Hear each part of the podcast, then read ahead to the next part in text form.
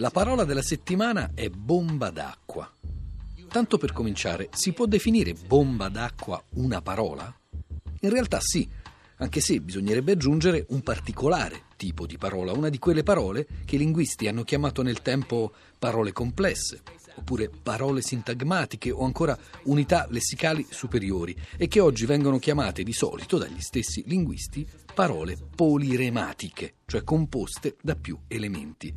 Come spiega l'enciclopedia dell'italiano Treccani, le parole polirematiche sono elementi lessicali formati da più di una parola che hanno una particolare coesione interna e possono appartenere a diverse categorie. Basta pensare a esempi come anima gemella, ferro da stiro, acqua e sapone, fior di pelle, a furia di. Una delle prove di questa coesione interna è che all'interno, per l'appunto, di queste sequenze non si può frapporre nessun altro elemento. Non si può, per esempio, dire un'anima proprio gemella, oppure un ferro caldo da stiro.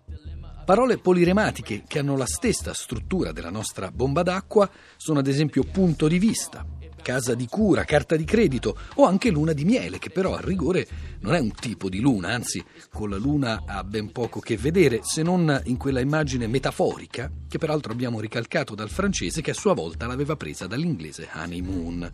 Qualcosa di simile vale per bomba d'acqua. Bomba d'acqua è un'espressione che di recente è stata molto usata proprio col valore metaforico di temporale particolarmente intenso, particolarmente violento o devastante un'espressione bomba d'acqua che da più fonti viene ricondotta all'inglese cloud burst. Dunque cloud, nuvola, e burst, esplosione. Solo che l'equivalente italiano di cloud burst, se ci pensiamo bene, in italiano ce l'abbiamo già da tempo, almeno dalla metà dell'Ottocento, ed è nubifragio. Dunque nubi e poi fragio, quel fragio che, come nella più antica parola naufragio, viene da frangere, spezzare, rompere. E infatti bomba d'acqua ha una storia molto più antica.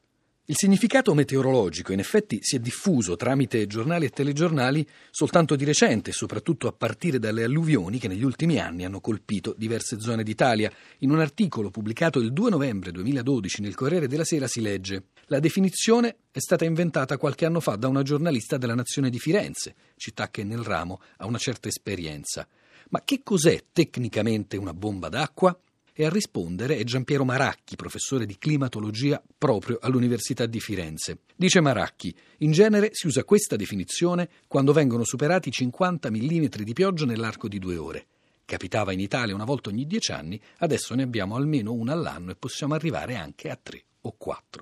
In effetti, in questo significato, le attestazioni non risalgono oltre i primi anni 2000. Ad esempio, la Repubblica del 24 settembre 2003, un fortissimo temporale, una vera e propria bomba d'acqua, come è stata definita dai vigili del fuoco, si è abbattuta nella zona intorno a Carrara e Sarzana verso le 20.30 ma l'espressione si trova già nei giornali dei decenni precedenti in riferimento ad alluvioni provocate da fiumi o da laghi, almeno a partire dall'alluvione in Valtellina del 1987. Scriveva Panorama di una bomba d'acqua innescata a tempo che cresceva al ritmo di 30 cm al giorno. Prima ancora, però, bomba d'acqua era un'espressione usata a proposito degli aerei antincendio. Anfibi, bimotori dalla sagoma Tozza, questi aerei immagazzinano nel capace ventre 5.500 litri di acqua, pari al contenuto di un'autocisterna, e sganciano la loro bomba d'acqua scendendo in picchiata sulle foreste in fiamme. Così si legge in un numero del notiziario forestale montano del 1971. Già fonti ottocentesche, d'altronde, parlano di una water bomb for extinguishing fires, di una bomba d'acqua per spegnere i fuochi inventata nel 1721, si dice, da Zacharias Greuel, un tedesco. Un tedesco che dunque l'avrà probabilmente chiamata Wasserbombe. Parola, peraltro, successivamente passata a indicare, in tedesco, le bombe di profondità, che in italiano sono state chiamate bombe a getto o appunto bombe d'acqua. Eppure, per la nostra bomba d'acqua forse non dobbiamo pensare a un prestito né dall'inglese né dal tedesco. Il dubbio sorge spontaneo, come diceva quello, leggendo una pagina delle relazioni del viaggio e missione di Congo nell'Etiopia inferiore del padre Antonio Zucchelli, relazioni pubblicate a Venezia nel 1712. In una mattina, quando di già apparato dei vestimenti sacerdotali stavo in procinto d'accostarmi al sacro altare per celebrare la Santa Messa, sentii a chiamarmi con replicate voci dal capitanio.